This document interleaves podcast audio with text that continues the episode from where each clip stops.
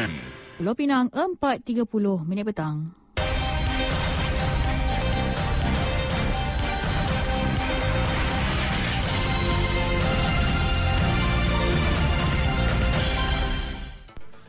Waktu Mutiara bersama Hamisah Mansur. Assalamualaikum dan salam Malaysia Madani. Semalam gempar kejadian seorang wanita maut dipercayai akibat ditetak dengan parang oleh seorang lelaki di hadapan premis di Jalan Raja Uda Batuas. Mangsa dalam insiden kira-kira jam 11.10 pagi itu berusia 42 tahun, parah di belakang leher dan bahu dikejarkan ke Hospital Seberanjaya sebelum dilaporkan meninggal dunia kira-kira 50 minit kemudian. Manakala suspek pula berusia 29 tahun.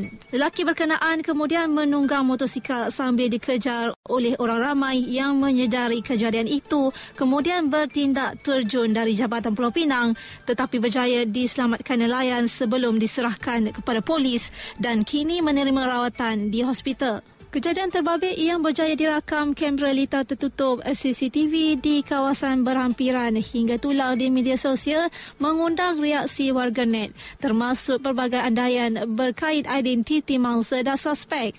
Identiti mangsa dikenal pasti polis yang hari ini memaklumkan wanita yang maut itu sebenarnya mempunyai hubungan kekeluargaan dengan suspek. Ketua Polis Daerah Seberang Perai Utara ACP Muhammad Asri Syafi'i berkata siasatan mendapati mangsa adalah ibu saudara suspek.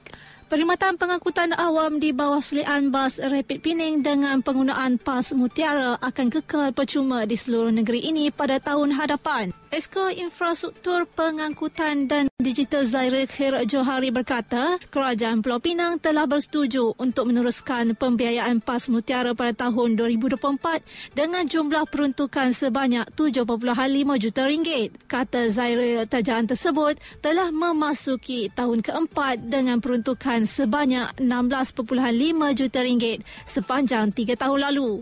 Menurut beliau, kerajaan negeri percaya pembiayaan PAS Mutiara menjadi pembangking bagi menarik lebih ramai penduduk Pulau Pinang khususnya mereka yang mempunyai kenderaan persendirian untuk beralih kepada pengangkutan awam. Polis sedang menunggu laporan kimia termasuk puspakom bagi melengkapkan kertas siasatan berhubung kemalangan maut yang mengorbankan dua guru akibat dilanggar pemandu maut di Jalan Permatang Baru Kepala Batas Sabtu lalu. Ketua Polis Daerah Seberang Perai Utara ACP Muhammad Asri Syafi'i berkata pihaknya akan merujuk kepada Timbalan Pendakwa Raya untuk tindakan selanjutnya sebaik saja kedua-dua laporan itu diterima. Katanya suspek telah dibebaskan dengan jaminan sebaik saja tempoh reman selama tiga hari berakhir pada Isnin. Sabtu lalu dua guru Muhammad Ahsan Muhammad Ayub 32 tahun dan Muhammad Fakr Rozi Fauzi 31 tahun maut selepas kereta jenis Pro 2 Myvi yang dinaiki mereka bertembung dengan pemandu kereta jenis BMW yang hilang kawalan di Jalan Permatang Baru pada jam 2.30 pagi. Sementara itu, hasil ujian pernafasan mendapati pemandu BMW terbabit memandu kenderaan di bawah pengaruh alkohol.